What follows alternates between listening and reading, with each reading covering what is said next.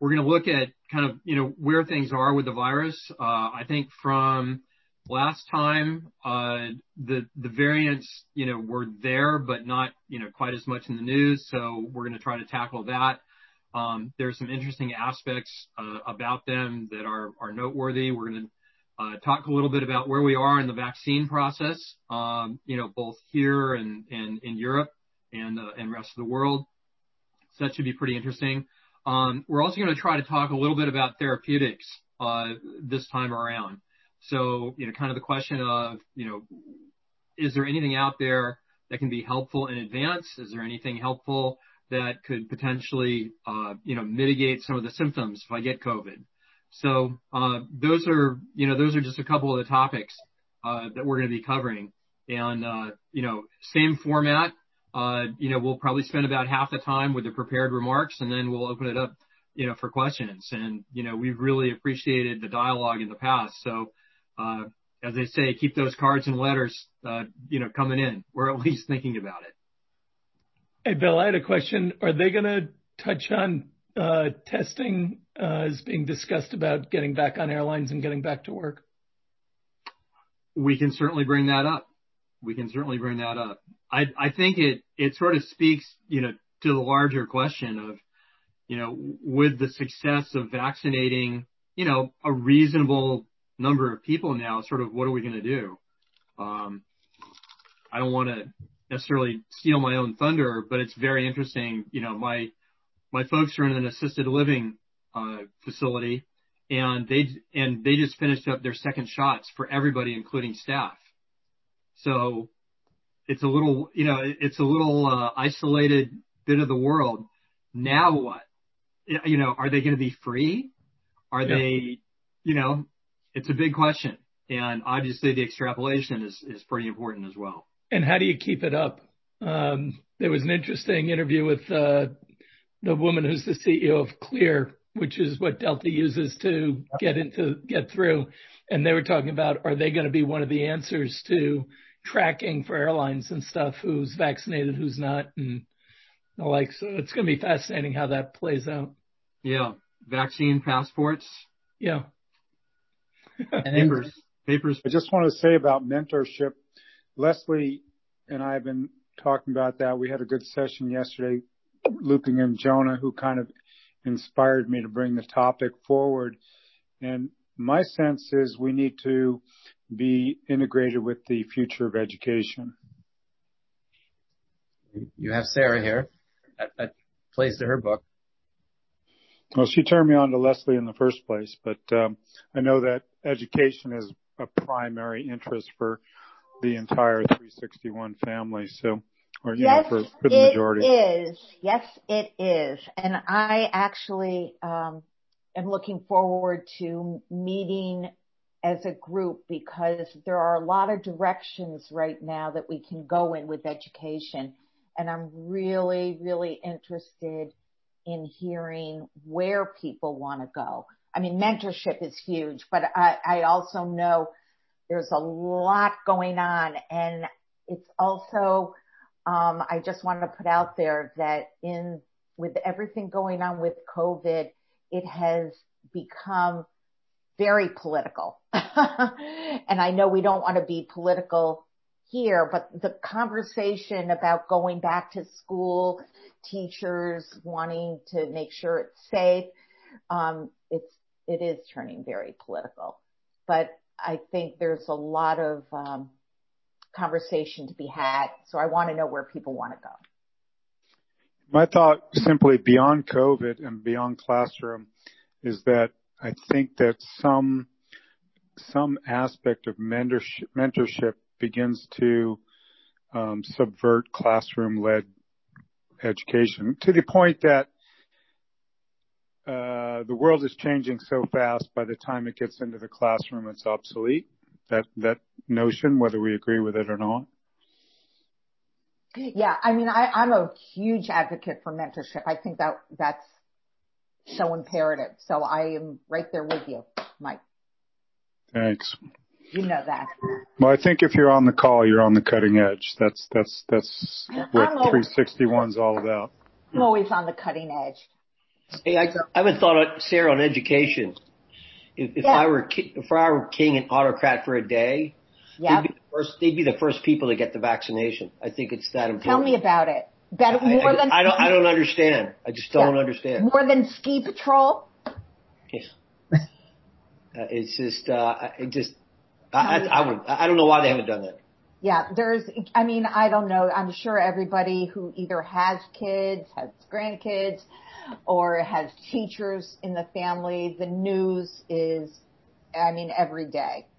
Well, um, I'm sure we're going to hear more about it on the call Thursday, but my understanding is you can be vaccinated and still carry the virus and give it to somebody else, even though you won't be sick. Not, so, not not that that makes a difference in what Tom said. It just it's just grist for the mill. Could, could I just on mentorship? It's it's really important to me because I'm the first to go to college and uh, my family, and I would just I just wish I had a mentor that told me not to go to law school. But um, you know, but ment- I think mentoring is also important on the philanthropic side. Yep. Because um, all and, and everything. It's like we're all looking for mentors. Uh, yeah, I think no matter what age you are. Well, so, the thing is with mentors, my dad always told me to get one, and I never asked him why. Maybe he wanted one.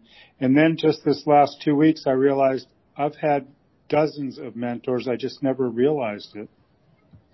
I thought last week's discussion was fascinating, and uh, it reminds you what makes a market, given the different perspectives that everyone brought to the conversation. Yeah. I thought Jonah's perspectives on how young people view the social and cultural aspects reminds me a lot of what it was like uh, uh, in the 60s and uh, 70s when I was uh, a teenager, and uh, the social movement that uh, and the social feelings that Jonah's contemporaries have um, reminds me a lot of that period. although I'm sure they're having a little less fun than they did back in the 60s and early 70s, um, particularly with the pandemic. But Mark asked me to listen to the video uh, after the call, and, and after doing that, I thought the conversation was uh, really fascinating with the interaction. I thought we deserved to, uh, to dig deeper into it uh, as we're talking about the de- democratization of the markets. And um, and I realized that uh, Jim asked a question on the value of shorting, and uh, I gave an answer that I thought was okay, but I thought I'd bring in my partner Nitin Sacheti uh, to provide some insight into how hedge funds uh, use shorting techniques and why it is a valuable tool when used appropriately. But before we go too deep into the discussion, I'm reminded of something Mohamed El-Erian said uh, last Thursday when he was talking about the action in GameStop, and he was reminded of some early lessons he learned on Wall Street. The first one was when you're on Wall Street, you have no friends in the market. And the second one was there's always a weak hand, and if you not identify it, it's you, and it's too late to do much about it. And I think what happened to some of the hedge funds uh, that they were the weak hand, they didn't realize it until it was too late because their sizing was off. Their idea was probably the right, might have been the right idea, but poorly sized, you end up with bad execution. So the the other message I would add on top of Mohamed El-Erian's is smart investors make mistakes and some are big and lethal, and some are small and painful.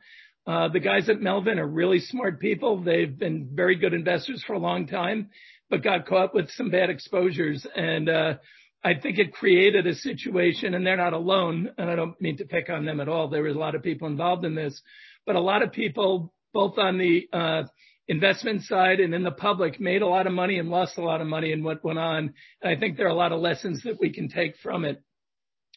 So I just want to remind people that we're in a period with massive transformations occurring all at once, and it is really creating a very unsettled environment, which um, we've had other periods like this in the markets, but it does remind you that when you have massive transformations going on, you end up with these uh, profound disruptions that McKinsey points out, and that creates um, both opportunities in the markets and also challenges in the markets. But I think what people, when they make comparisons to different time periods, such as the late 90s to today, it's very different uh, kind of dynamics at play. And you have these massive opportunities developing from these disruptions, but you also have some real people who are really struggling to get through this. So for us, we have to keep it in context of what's going on at the time that's creating this uncertainty and volatility that we've seen uh, in the market. So I just want to share with you a couple thoughts about how unique periods are. And uh, this is a quote I love from Ben Graham because it's it's uh, proven out over time. But as one of the great value investors in the 30s and 40s, he was actually citing the changes that occur from decade to decade in the world we live in and how you have to adjust your processes uh, to the changes in the mechanisms of climate. I think what Robinhood brought to light is there is a new uh, game in town. It's the retail investor is coming back and they're coming back in ways that have social implications that are very different. Um, but the world's been changing considerably for some time. And I just saw some statistics that I think are uh, kind of fascinating. Um, and that when you think about the changes that have occurred, remember we had uh, bond guys in the bond market was one of the great jobs in the early 80s was to be a bond salesman. And you got eliminated, that job was eliminated because of technology. So we continue to see the role of technology uh, play in the markets and we've all had to adapt to it. And Wall Street's been very good at it. We're sometimes a little late, but um, change is one of the constants that we always have on Wall Street. And we have to keep in mind, I'm sorry, when we go through these changes, um, it helps to keep some perspective. So just to give you a little historical perspective, in the 70s, the uh, New York Stock Exchange had a market capitalization of about $600 billion. Today, the market cap is over $30 trillion for the NYSE. Back in the in the 60s, the average holding period for a stock on the NYSE was 8.3 years. Uh, in the 70s, it dropped to 5.26 years, and now it's uh, being viewed as seconds is how people are trading in the markets today with high frequency traders. Um, the average holding period could be 12 to uh, uh, 22 seconds for a lot of the high frequency guys. So we've had revolutions going on throughout the decades in the markets. We've come out of them and we've been stronger as, as an economy. And as you can see, I just gave you the NYSE number. The total stock market capitalization for the U.S. in 2018 was about $50 trillion, and we know it's gone up since then. So markets evolve, trading evolves, and the way investors have to approach it has to be adapted too. I bring up the balance sheet of the United States, and this is from a great book by Brzezinski that was published in 2012, uh, so written before, and you look at the liabilities and the assets of the U.S., and in our assets, the overall economic strength, one of the key elements to that is our capital market system and our ability to use the capital market systems to uh, raise capital and put investors in a much better spot and also put the economy in a better spot because we are uh, bringing in some uh, dynamism by providing the funding vehicles necessary for all types of businesses. Sometimes it works better than others, but I also was I was preparing for for today's discussion. I looked at this and I said, these are problems we've had for decades and we'll have for decades more. And we're talking about uh, the politics of when he was in the administration back in the Carter administration back to an advisor for Johnson. It gives you a sense of, you know, we haven't really moved past a lot of the problems, but our strengths remain quite, quite, uh, relevant too. Uh, there are new games in town with China becoming a much more dominant player, but uh, we can't forget the strength of the U.S. balance sheet and what makes this country so great. I want to talk about the functioning of the capital market system, though, because in the conversation last week, there was a lot of discussion about getting sticking it to the man and, you know, this is the, the revenge of the retail investor and all that. We've had those revolutions before, and this one may be different. It may not be. But it's important to keep in mind why we have the capital markets and what the proper functioning allows for. It connects savers and investors in ways that allow us to uh, seek higher rates of return and seek appropriate risk-adjusted rates of return. It allows for capital formation. We need to get businesses started. It's one of the strengths of the U.S. is small businesses, and they need capital, and that's what the markets provide. It regulates security prices, which allows to avoid some of the problems we had in the last couple of weeks uh, with this excessive volatility. But that may just be a blip that we're going to deal with, and regulators are going to come out at this. The lawsuits around this case are ready for class action suits prohibiting trading ha- to happen versus the other side where there may be lawsuits uh, from the government about some of the providers, whether it's Robinhood or some of the others, were they giving the right information and are we positioning investors the right way? These are all questions that are going to be answered. But when you think about the reasons for the capital markets and the functioning, it's not about the casino. It's about uh, providing a foundation for the economy to grow and help people, both wealthy and poor, get a better life, which is what the U.S. Uh, has been about. Most of the developed world, most democracies are about. Having a strong capital market system is fundamental, and I think we're going to see some changes coming very quickly from the regulators in this area. So I just wanted to give that background, but I want to turn it over to, to my partner, Nitin Sacheti, who uh, joined us back in August. He was a big hit for 5G. Uh, he's going to be working with Simon on the 5G breakout that we're doing again. But Nitin wrote a book on uh, shorting called Downside Protection, the process and tenets for short selling in all market environments. He's a manager of the Papyrus Fund for ARS, which is a long short TMT strategy available through the three to the 361 family. And uh, we'll bring some real insights from practical from uh, the side as Greg did last week and uh, and others. So Nitin, I'll turn it over to you. Okay. Thanks, Stephen. Um, yeah, so just on the slide here, um, you know, we thought it would be helpful to just talk a little bit about, you know, the different types of equity shorts, uh, and just sort of what do they accomplish. So, you know, obviously the most uh, well known and sort of what we hear the most about in the media is really the fraud shorts. And so that are, you know, that's uh, Jim Chanos exposing Enron, as Stephen's mentioned before. Um, it's some of the more recent, uh, you know, exposing of, Valeant and just some of the, uh, some of the, the, business models out there that aren't, uh, that regulators might not have realized um, are fraudulent. Um, so clearly, again, you see a lot of press and you see a lot of sort of public short sellers like Muddy Waters um, uh, come out and Citron come out uh, and and look to expose those sorts of shorts. You know, aside from that, and again, this just focuses on, on equity shorts, uh, you know, you have pair trades. And so pair trades will effectively isolate, um, certain business factors.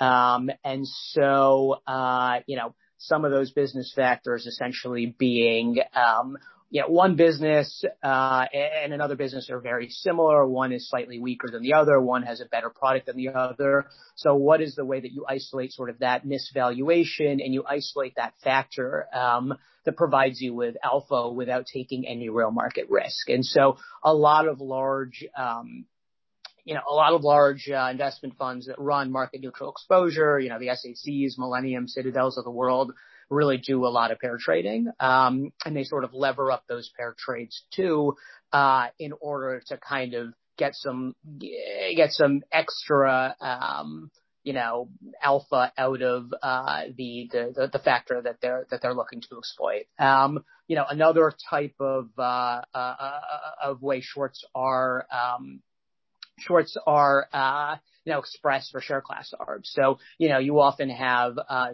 two share classes. One might be a super voting share class. Um, one might be in one country versus another. And sometimes, you know, you have a lot of situations where companies are looking to collapse a share class because, uh, you know, it's not efficient to necessarily have two, or if there's a large uh, delta between one share class and the other, the company will sort of step in and um, you know, buy one share class, uh, buy back one share class over the other in order to sort of reduce that ARB. And you, you're seeing that with sort of Discovery, which was, uh, one of the companies that was marginally hit last week by, uh, you know, uh, by by the Reddit threads, and you effectively had the company come in and buy the share class that you know wasn't squeezed up, um, and that helped to collapse the discount between the two. Um, you know, another type is stub trades when you have one company that owns a stake in another publicly traded company, uh, and you short one in you know direct proportion to its ownership stake uh, in the other, and you effectively isolate the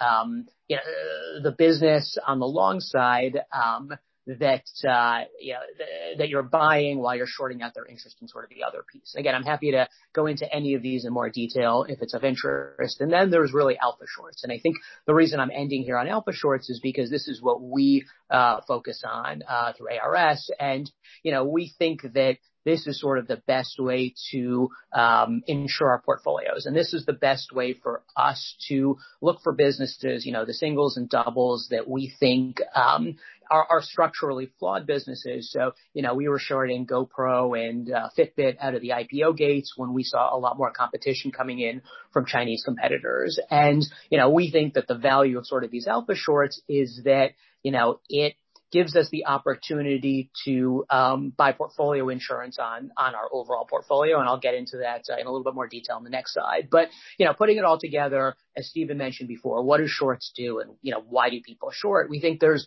value for the market in terms of sort of the ability to uncover fraud and point regulators to fraud, um, to provide better market price discovery, you know, liquidity, and more than anything else, as Stephen said, the markets are sort of a means to provide capital to more efficient places. And we think, you know, shorting and um, identifying especially these alpha shorts in terms of the flawed businesses uh, and putting, you know, causing those businesses to potentially go down and having some pressure in those businesses is really what allows capital to more effectively flow into, you know, the most productive means. Um, but just focusing on the next slide on us and how we use shorting. So, you know, as Stephen mentioned, uh, the long short fund within ARS, we, uh, you know, we alpha short. And so we look for basically businesses undergoing these negative structural issues. And so we really segment that into two categories. You know, the first is what we call first mover degraders. And so that's, you know, again, it goes back to sort of the Fitbit and GoPro example where we're looking for the single business, single product businesses that we think was sort of that innovator and it's undergoing that innovator's dilemma now where, you know, you have better capitalized competitors that are, um, stepping in and offering better products, you know, products with better distribution, uh, and usually are lower in the cost curve, so they're undercutting on pricing. And often what happens in these uh, innovator dilemmas is that, you know, you have a very high multiple on these particular stocks just because they have been growing fast and, um, you know, they are the leader in their space, but we, you know, we're looking to identify the businesses where, you know, we think that's changing, um, and the market hasn't really realized that. And then in the sec- second, uh, Second, you know, bucket for us on the on the alpha short side is really what we call kind of the short tails wagging the big dog. So that's essentially um, businesses where we think the um, the tail of the cash flows is a lot shorter than the market expects. And so you often have secular, and I think this is one of the most interesting places to look for investments overall is that, you know, and I think GameStop stop is a very good example of that where you had, Stephen and I have talked a lot about this, but you have very smart investors on both sides. You know, you had the Michael, you know, Michael Burry and, and, and all other sort of longer term investors looking at the GameStop business and saying, well, we think that the cash flow tail is a lot longer with this used games business than the market realizes. And then you had sort of the Melvins of the world thinking the company would file uh, in the near in the, you know, the near future. And so we're really looking for those situations where we think that you know cash flow tails are a lot shorter than the market realizes. We were never really involved in GameStop particularly, but um, you know, I think it does fit into sort of that second category, assuming you believe that on the, the, the shorter tails. Uh, to Stephen's point earlier, you know, risk management is so important on the short side. And how do we uh, how do we think about risk management? We really think about it in position sizing. So, you know, for us, I think that the, the issue you have in shorts is sometimes, you know, they can get away from you before the thesis is really worked out.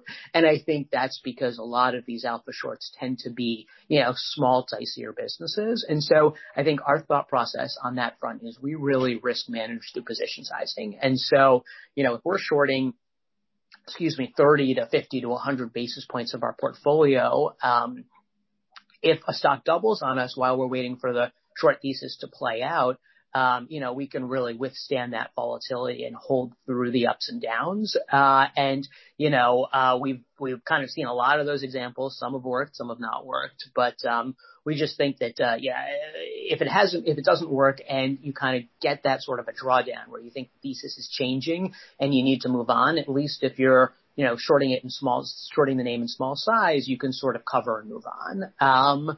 Uh, you know, in, in a situation where you're potentially going to lose money and, and, and your thesis has really changed.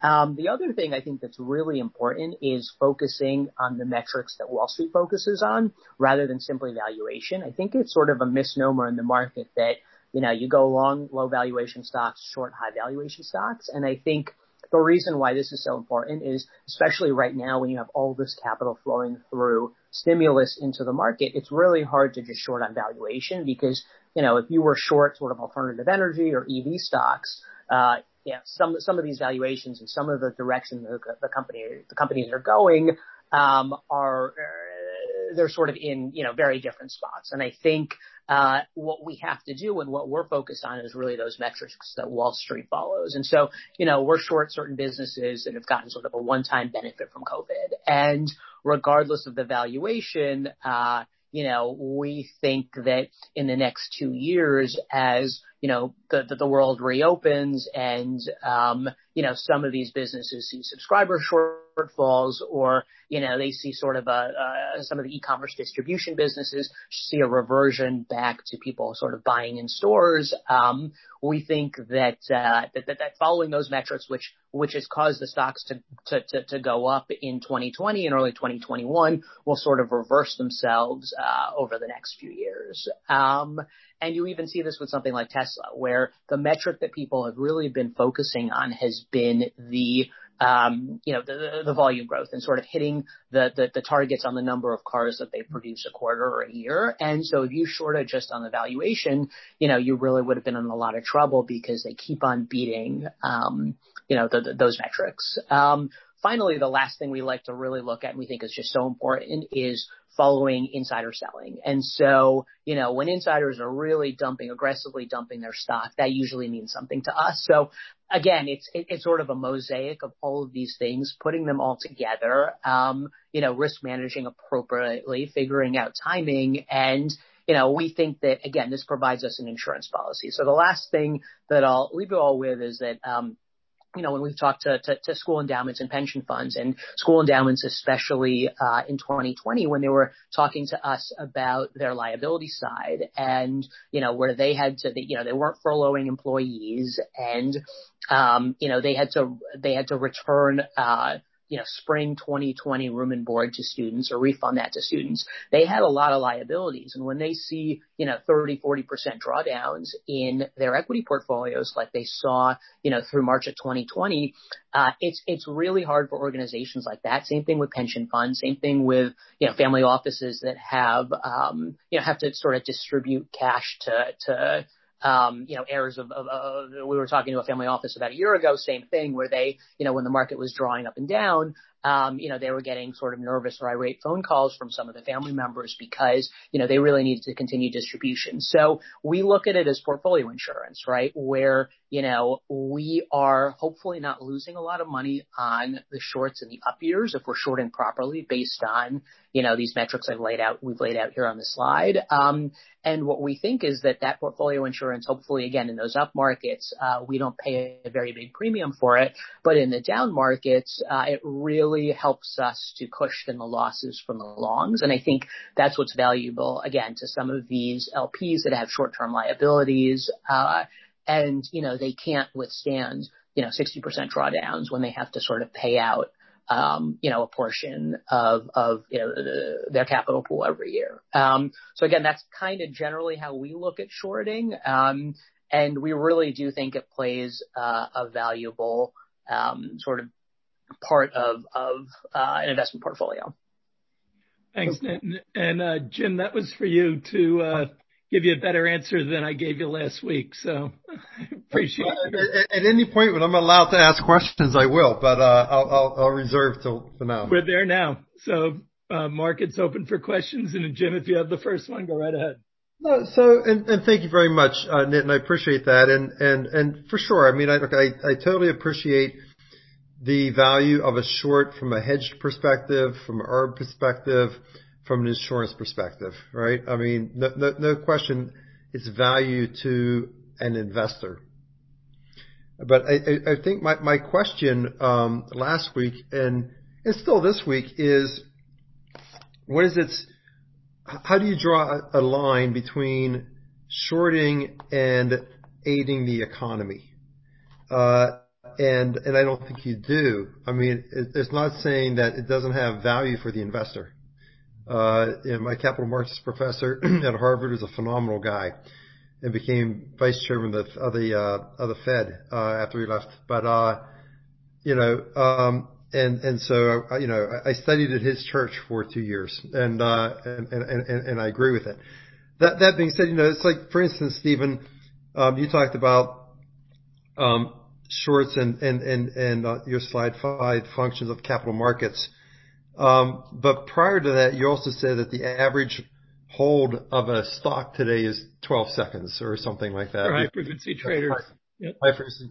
So I don't, I don't really draw a line, right, between the capital markets being dominated by high frequency traders with, with, with, you know, uh, minimal sh- uh, hold periods and the contribution to the um, economic growth. You know, back 8.6 years whole time, people bought AT&T. They provided capital to AT&T. You know, they they they they, um, invested, kind of, if you will, in the company. You know, uh, you know, when when you have a 12 second hold time, I think that may be shorter than playing the roulette wheel in Vegas, right? Um, and so, you know, isn't it? you know, and again, it's not it's not looking to cast dispersions on the value of shorting from an investment vehicle Um, or high frequency trading from the ability to make money as an investor. My question was, you know, I don't think you can draw a straight line saying, you know, this aids and helps and is part of the economic growth. Well, I would I would actually take a different view on that, Jim, in that all those transactions make a market, and you look at our economy, and our economy has grown quite well. Does does all the way people invest help that growth? The answer is obvious, clearly not. Um, because if you're destroying capital along the way, you're not helping. Uh, so, but I do think that the the market evolves. The market evolves to the technology that's out there, which is why high frequency traders trade the way they do, is because they can steal basis points from the market. I agree with you. That doesn't help the economy, but it does provide liquidity into the system, which actually does help the economy. So I think when we look at it, we don't try and isolate good or bad. We just say it is, and how do you invest in the market based on what it is?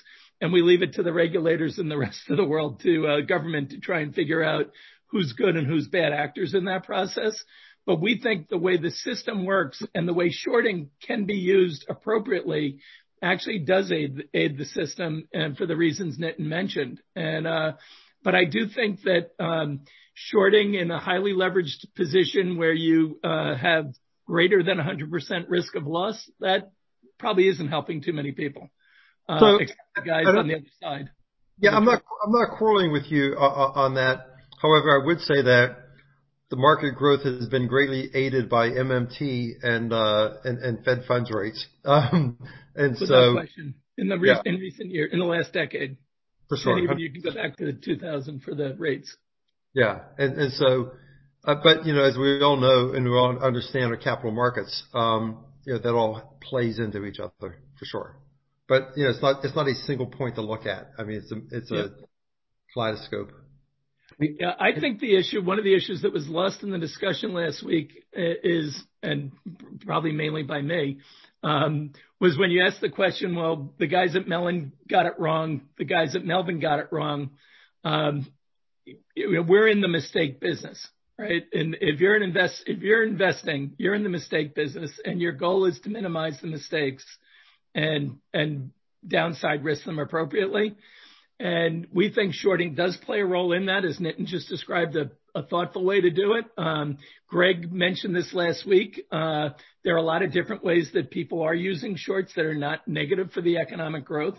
Um, they're actually very appropriate for uh, helping pensions and, and others deal with their issues as they navigate a long-lived investment strategy. So that's, I think, was a little bit lost in the casino versus sticking it to Wall Street versus who really suffers. Um, I think one of the great injustices of what's gone on the last couple of weeks is that the hedge funds investors in them. You might take some money from Melvin and their assets are down 50% from $13 billion. There's a lot of money. Not all that was Melvin's that was lost.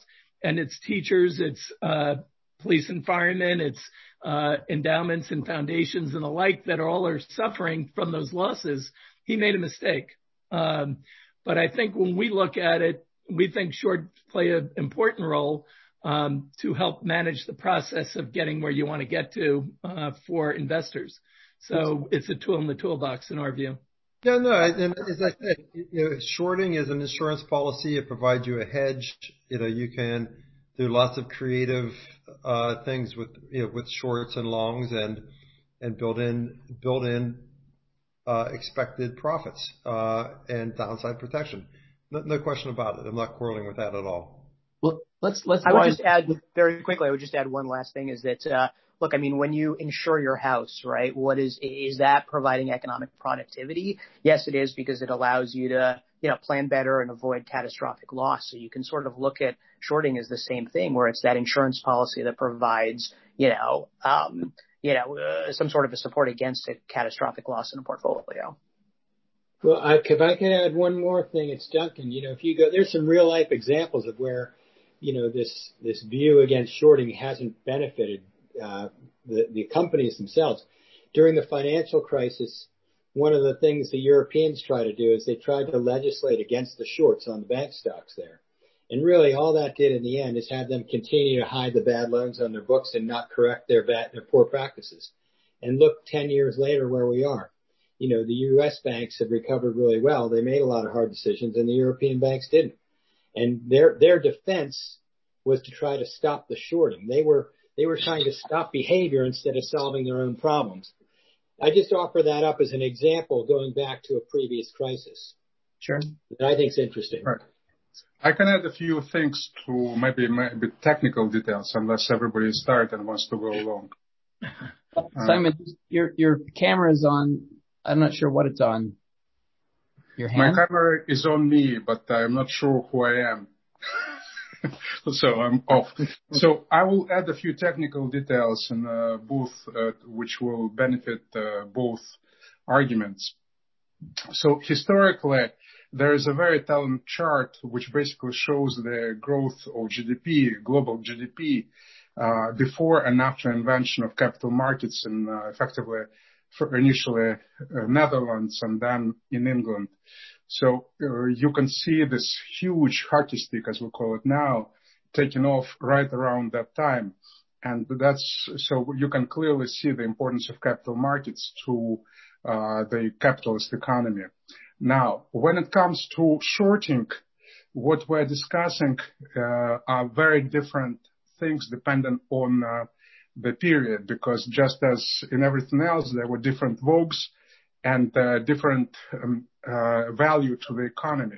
So I will start with just um, uh, mentioning the fact, which all of you know, that the whole idea of hedge fund comes from this alpha uh, hedging, alpha shorting, where a fund manager would take a big position in a stock he or she favored and short the position Uh, which uh, he or she didn't like. And that's how Soros, who was one of the pioneers in the field, uh, started making money and still makes money. So that's something which really crystallizes the economy. But then you immediately gap to what we have today, and um, you realize that according to many calculations, the fundamental principles which are underlying the idea of um, alpha hedging and alpha shorting, the fundamentals uh lead to uh basically lead in 8% of the cases. 8%. The rest of it is technical factors. So that kind of reduces the long-term value of any capital tool, capital markets tool which we developed over the years. And then, uh, you, one asks the question, why? And that's something which is very interesting in this situation. And uh please, uh, Nitin, I stand corrected. Uh, please correct me. I'm just giving a little bit different framework. So the way it works is the following. The guys who uh, the um, Robin Robinhood crowd, or rather Robinhood itself, uh, makes money by providing uh, free access to the markets to retail, but they charge high frequency traders, which basically means that the high frequency traders, those very guys who keep the position uh, milliseconds, um, they uh, basically benefit from arbitraging the orders of real-time people with systems. And this is a huge industry. But then when the, uh, these guys have uh, their system, uh, systems um, in, a, not only in execution but also in projection mode. And in projection mode, somebody who can um, make an operation in, in uh, one millisecond, which is one hundred thousandths of uh, a second, uh, will arbitrage somebody who uh has a slow latency and makes a projection, makes execution in one millisecond, which is one ten thousandths of a second, so 10 times slower. And they do it using technical analysis. So effectively, what I'm saying is the following. When the market is in the range, all the high frequency trader uh, system does, trading system does, it arbitrages uh, the spread. The retail pays a little bit wider spread and they collect a little bit shorter spread and on those uh, tiny pennies they make billions of dollars. But when they start seeing that the market is trending, they jump on the bandwagon and they start increasing the position and shorten, selling the stock or basically covering their positions later, uh, depending on their view on the trend. And then there is a second group of people who picks up the signals of the trend. These are already arbitrage traders, and uh, and I'm talking about quantitative arbitrage. Many of them have systems which are attuned to technical signals. Uh, for those of you who are not in financial industry, technical signal is nothing but um, a movement uh, as reflected on the chart. So you see something is going up, and the system says, "Oh, this is a trend. If you buy now, the trend will continue, it will go up." And that's it. There's no uh, real fundamental understanding except for sensing the momentum. So these guys also have trillions of dollars. So when the first group of people stops, the second group of people jumps in. And you saw the crashes which were created when uh, the stock market, I think in 2012, collapsed 7% uh, because of this uh, arbitrage guys. No, no fundamentals. So that's where the problem is with the value to the economy. These guys do nothing, but they react to the trend and they amplify it.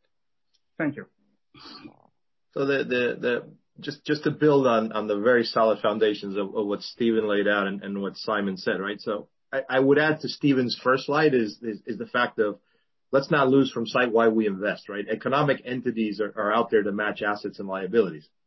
Um, and that is the basis of of why we invest, right? There this future set of liabilities that you have to meet, and you have to figure out how you will meet those with the group of assets that you have today. How those will compound, whether you're a business, whether whatever you are. Second is for those of us who, learned uh, about finance in the analog age, you know, learned uh, that the foundation was there's three classes, right? There's investors, there's hedgers, and there's scalpers. And that's exactly what Simon just said, and what builds on what Stephen just said. Essentially, the times have adapted. The digital age have brought us high frequency straight traders, but they're still scalpers. That's what they are. They they operate for a certain reason that has nothing absolutely to do with fundamentals and everything to do with very slight deviations from from prices uh, in two different venues, perhaps, right? And then you arbitrage that. And, arbitrage has always been the ability to make a sure profit, right? Um, if you're taking risk, then you're not generally not doing arbitrage. Then you have risk arbitrage, which is essentially quantifying probabilities of something that will happen or not. But I mean, we're essentially doing the same thing. We're doing it at a much faster pace than we used to do it before because of the digital age. Uh, other thoughts, perspectives, questions? Uh, this is Steve Trakoff. Uh, can you hear me? Yep. Hi, Steve. I've got a question for Nitin and Stephen. Um, it's been my experience in looking at private equity funding um, management groups that a management group will actually go through 20 or 30 potential projects before it decides on one. I would just want to take that analogy to how do you identify shorts? How many do you throw away into the wastebasket or do you continue to monitor? Is it a ratio of one to 20? one to five, one to hundred? And second question is mode of entry. How do you decide on that? We've talked about technical analysis here, but uh, I'd just like to hear more. And Nitin will answer that. Okay. Um, yeah. I so, take these so questions. he gets the hard one. I think we're uh, we're always looking for interesting shorts, and the you know the nice thing is we have such a large team at, at ARS is that you know even during this call, I think three ideas were sort of bounced off one another. We we bounced off each other over uh, over teams. So I think that's one way is we're all just sort of reading. We're all thinking about the market. We're all thinking about how it's moving based on the outlook and deciding accordingly. And that you know sometimes interesting businesses kind of pop up as shorts. Uh, you know, we do, we, we screen. Um, and so, you know, one of the most interesting screens that we run on the short side is a screen where we look for insider selling after a 20% plus move down in a stock because, you know, based on, you know, some sort of news because, you know, we know that if insiders are still selling after a drop, that means you know, it sort of fits the cockroach theory where, you know, that's, that's, that's sort of the first step on a long way down. Um, you know, we, we also just do general insider selling screens. We do, you know, valuation screens with some sort of working capital nuances to it. Um, you know, we, you know, there were probably three or four other great short sellers that, you know, I speak to pretty regularly and we all kind of scale our research amongst one another. Uh, so I would say to, to, to actually answer your, your question with, with, um, you know, numbers, uh, we probably look at 30 shorts plus for everyone we put on. And I think the, uh, if you, if, if you haven't read this book, Diamonds, I think it's one of the most interesting books I've ever read. But uh, one of the things that they talk about is how um, you know, business leaders tend to be able to look mile wide, inch deep and canvas uh, a lot of different opportunities. And when something looks really interesting, that's when they go mile deep and kind of, and I think that's something that we try to do too, is we try to get a high return on our time by just, you know, canvassing, um, a lot of different opportunities. And when something sort of hits again, um, some of that criteria Stephen and I laid out, that's when we really go deep. And then that's when we do the real research and, you know, talk to industry folks, uh, in, you know, a normal environment, go to industry trade shows and, and walk the floors. Um, because I think you get kind of a lot of scuttlebutt when you do exactly that and you just hear what sales guys think about different businesses, um, uh, without sort of a, a, um, uh, without any sort of um, kind of CEO who, who giving you the company line. And so, you know, there's just a lot of ways we do it, but I think uh, the, the, the key is we really have a deep funnel, and then we go deep uh, when we think something looks super interesting. And I would just add, we we start our investment process looking at the macro and figuring out where capital is going to flow and who it's going to flow away from. And theoretically, who it flows away from should be the start of a view on where you might want to short. Um, the problem with shorting is the guys who, do it well know is um, you could have the right thesis and the market doesn't allow the thesis to play out. Um, and uh, so just getting the uh, area right that it could be under pressure doesn't give you the results that you're looking for. So I think you really have to break a lot of eggs uh, along the way, and you have to be really comfortable in who you are as a manager. Um, knowing what your strengths and weaknesses are allows you to not get sucked into the problems that um, that where you get on the wrong side of a trade or you can't get out. And uh, sizing for us is really important. We spend a lot of time talking about the sizing, the probabilities of being wrong. And I think that's the key. And too often you fall in love with stuff when it starts working, you don't realize you're you are the guy who has the weak hand. Um, and I think that's really important for us to make sure we get those elements right. How quickly do you exit a position on a short? Uh, I mean, it really depends on the time horizon of the idea and how long it takes to play out. I mean, there are certain names where it's taken a good three years to play out, and we've been shorted for you know that period of time. There are other names where they play out within six months.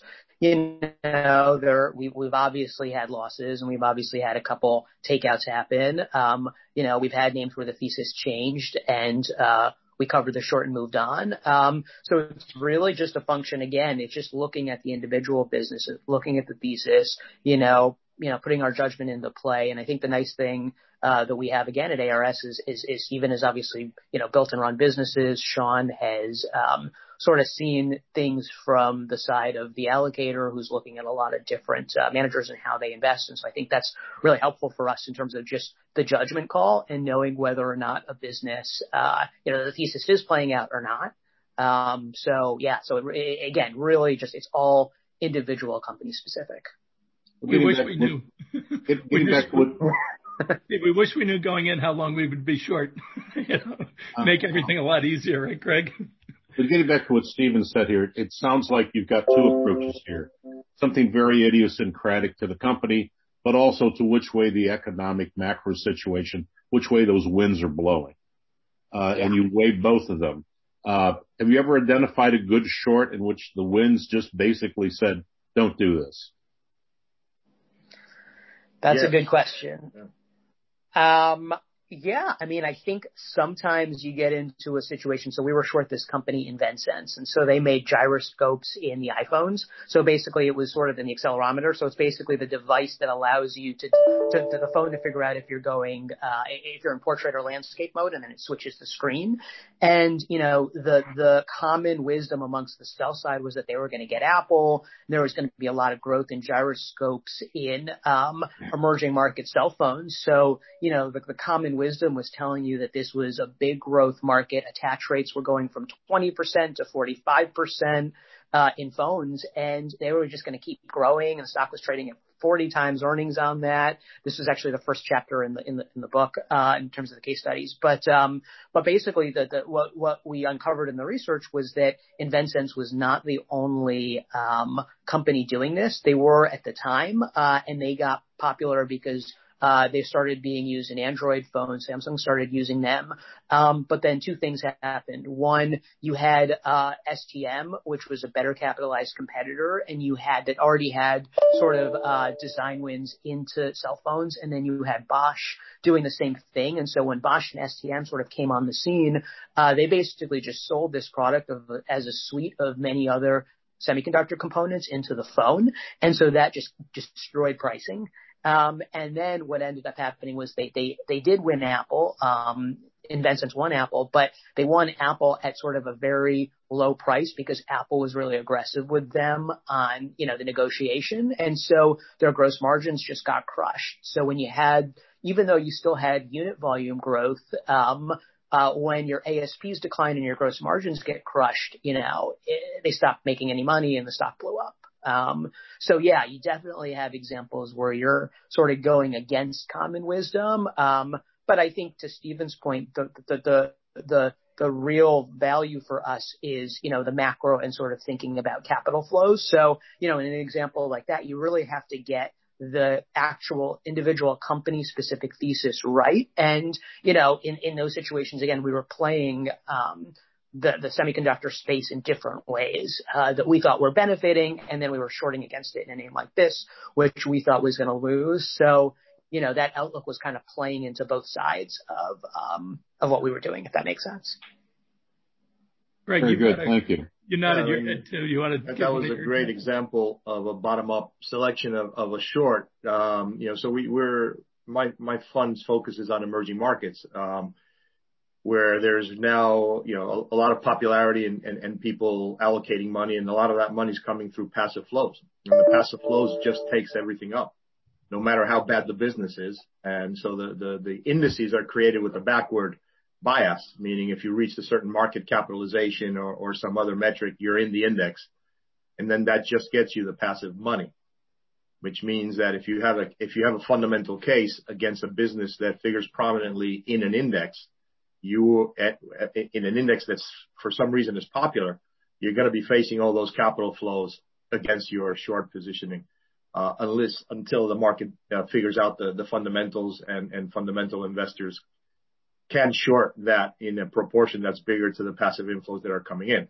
Now, of course, when the macro tide changes and something falls out of favor and the whole index goes out of favor, then you're going to see, you know, a lot of rewards coming back to you in, in that short. But the timing of that is is very, very essential. Greg just brought up a great point, how the advent of new products like sector ETFs or subsector ETFs or industry ETFs mm-hmm. can put you in a spot where um, the company you hate uh, from a from a long term from a long um, doesn't become a good short because the rest of the sector blows up. Even though this is the worst company in it, if they're in the index, they'll get carried along, and you could they could get carried along a lot longer than you want to stay with your short. So it really creates uh, a need for, as Ben Graham said, to keep adapting your process to the current environment because 20 years ago when, you know, Soros, 30 years ago when Soros and that small crowd of hedgies were doing what they were doing, there weren't a lot of people that they were competing against for the ideas. And so you have different, very different dynamics today that you actually have to factor into it.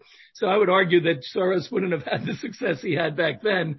Uh, today, he would have been a great investor. He is a great investor, but could he have put those same types of returns up in this environment is a little harder to determine given how complicated the markets are now. Other voices? Viewpoints?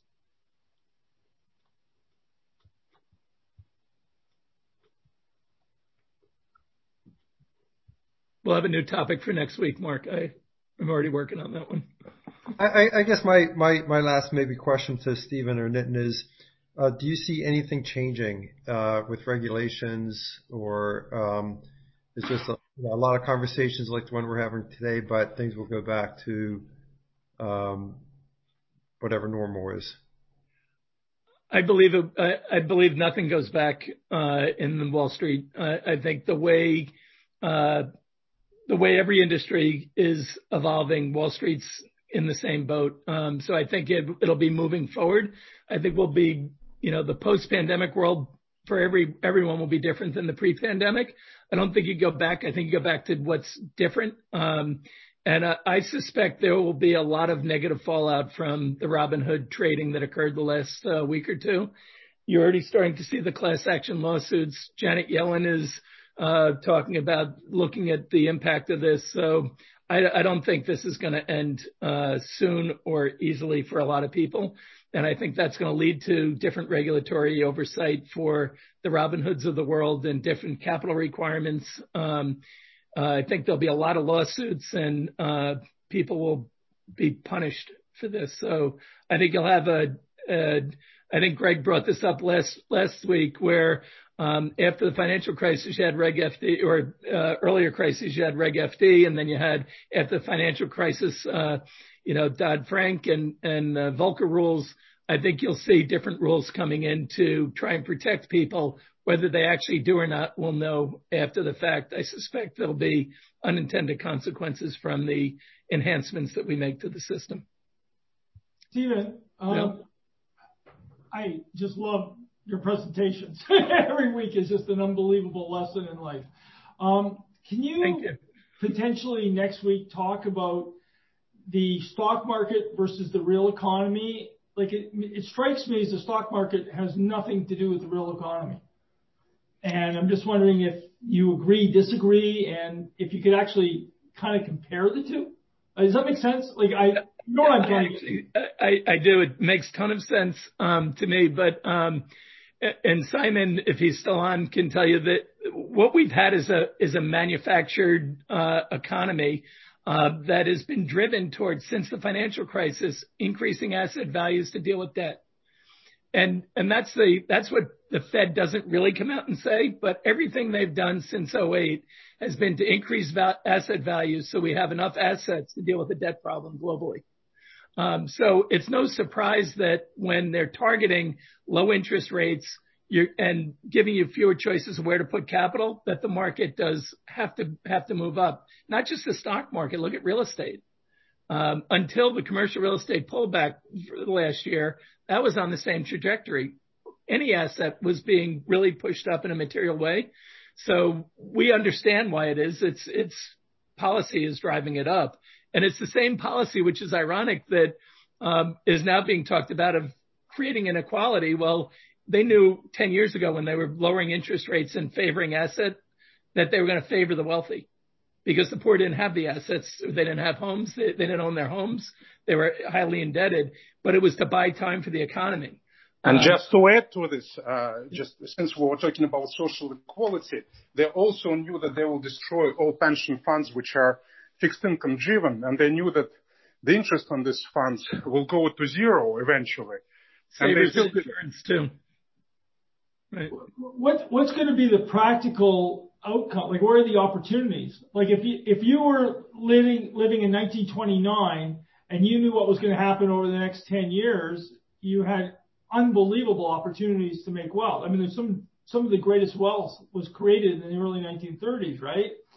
Um, So it seems to me, you know, you you'd mentioned that you know we're living in a very unusual time, a very disruptive time. So many things happening.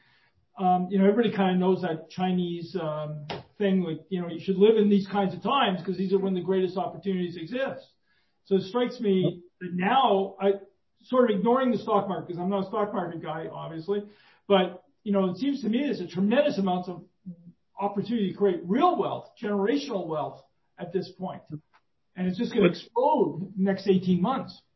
Without question. Uh, and for, for our, for our take on it at ARS, we can't speak for the, for others, but for our take, you want to, you want to have a longer term time horizon to focus on the beneficiaries of this transformation that's going on. And you know, the digitalization of the of the economy is going to continue. It's going to wipe out industries and it's going to create new ones.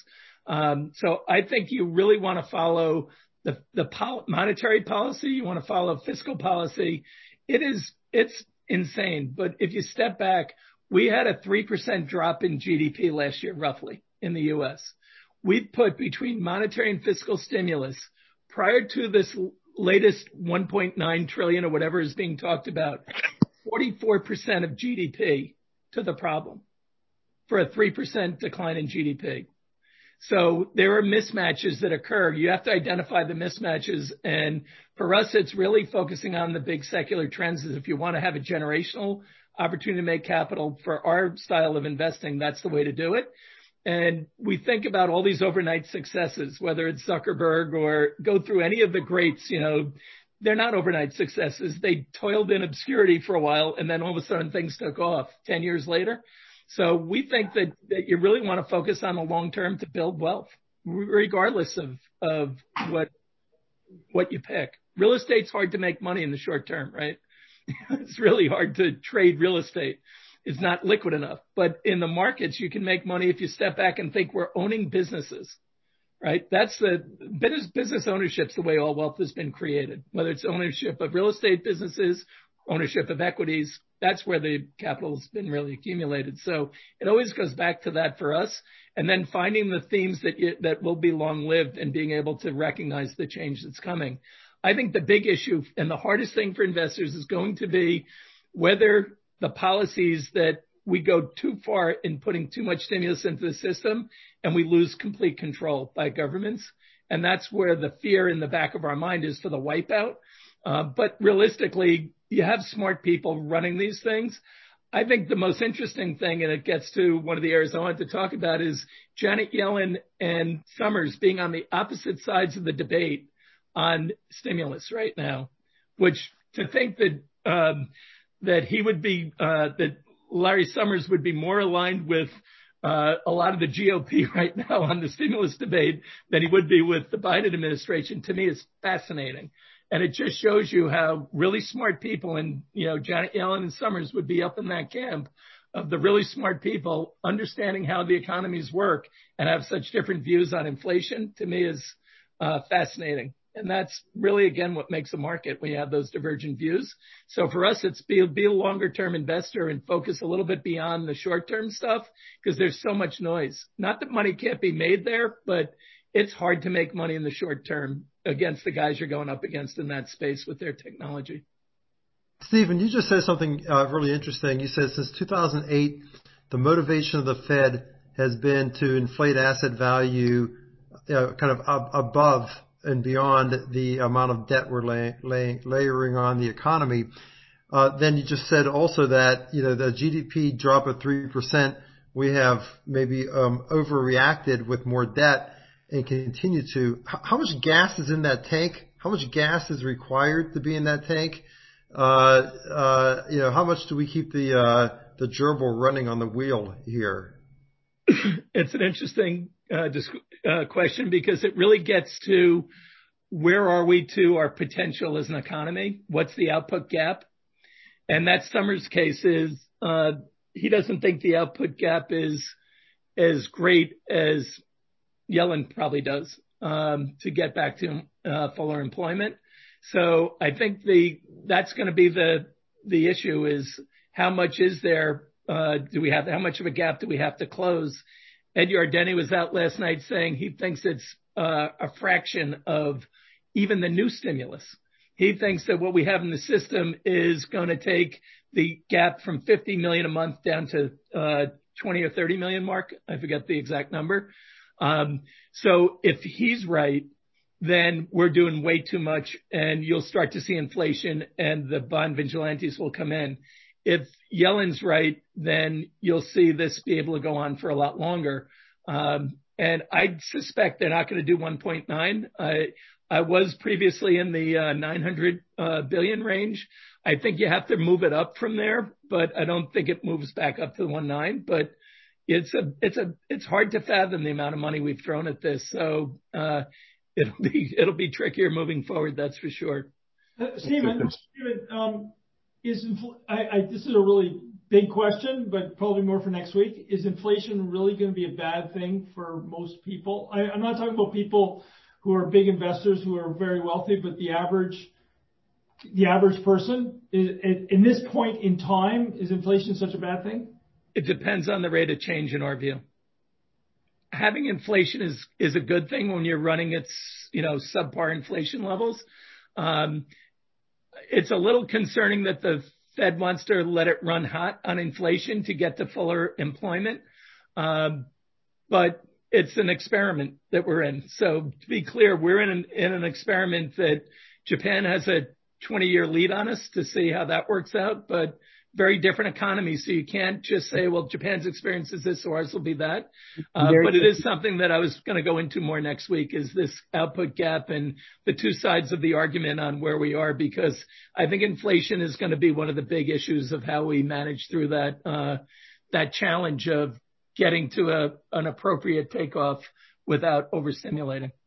And To that, I mean, interweaving into that is Japan. I I since learned is also holding most of its its its debt, uh, whereas we have the rest of the world in China. And if if they if there are other forces we don't we won't we don't have the benefit of controlling. Um but I wanna just point to your your question, Dale, is that I look at this whole community as this trying to find the collective wisdom, and obviously we have Uncle Stephen uh, here leading us uh, through these discussions. But I wanted to um, also switch gears 'cause I'm I'm an old school. I'm sort of like I I I I think I know where the where the question comes from Jim, because Jim's trying to run a business and grow it, and I was investing in specific companies like like yours, but you're a little earlier than I would normally. But this is another thing I want. just wanna make sure that everybody. I think we can do this, take this kind of a forum. Tom Jump has a couple water deals. Everybody's got a couple deals. I just have to go run it through compliance. but That's the I love having the macro and having that, your question, like where should you be investing in the publics versus the private? And I think a lot of our of this crowd is we're entrepreneurial, and you wanna flex those muscles, uh and leverage and leverage each other. So I think we just wanna also, you know, I don't know when if you do the private versus public thing, Stephen, I don't know, or what what do you wanna do next week? I was gonna do a little bit about what we just talked about, um, unless something comes up between now and Sunday, Mark, when you send your email saying, "What am I talking about?" Which is Saturday morning, and you get it Sunday or Monday. Um, we should send that meeting that on Wednesdays now. Yeah. Well, we'll see. But um, uh, I think this topic of how the debate between Yellen and Summers is actually a fascinating one to spend some more time on because so much of where we go from here is dependent on it. That is fascinating. Because you're not just talking about the $1.9, there's infrastructure behind. So an infrastructure package behind that. So you're looking at, you know, another 3 trillion this year. uh, potentially. Can we pose that, that question to Powell on Thursday? Uh, we'll see. I don't know if he's going to answer that one. He's going to tell you he's keeping rates low. That's what he's going to tell you. So. Yeah, fair enough. Well, Mark, great discussion from the group and, uh, uh, glad we can add some value. So, uh, thank you. And Nitin, thanks for joining today. Yeah, Nitin, well done. I, I flashed your book up, Nitin, so maybe you, you sold it. thank you. Thank you for that. I also forgot to mention he's in Business Insider, uh, with an article about Nitin's views on, uh, can I uh, distribute that? You, I'm sorry. Can I distribute that? Or is there a version I could, I could post that article? I think so. We have to, Nitin was running it by Kristen, so we'll get back to you on that. Okay. Fair enough. Other thoughts, questions? I, I was asking in chat, Stephen, the difference between social and societal. You made that distinction on your slide.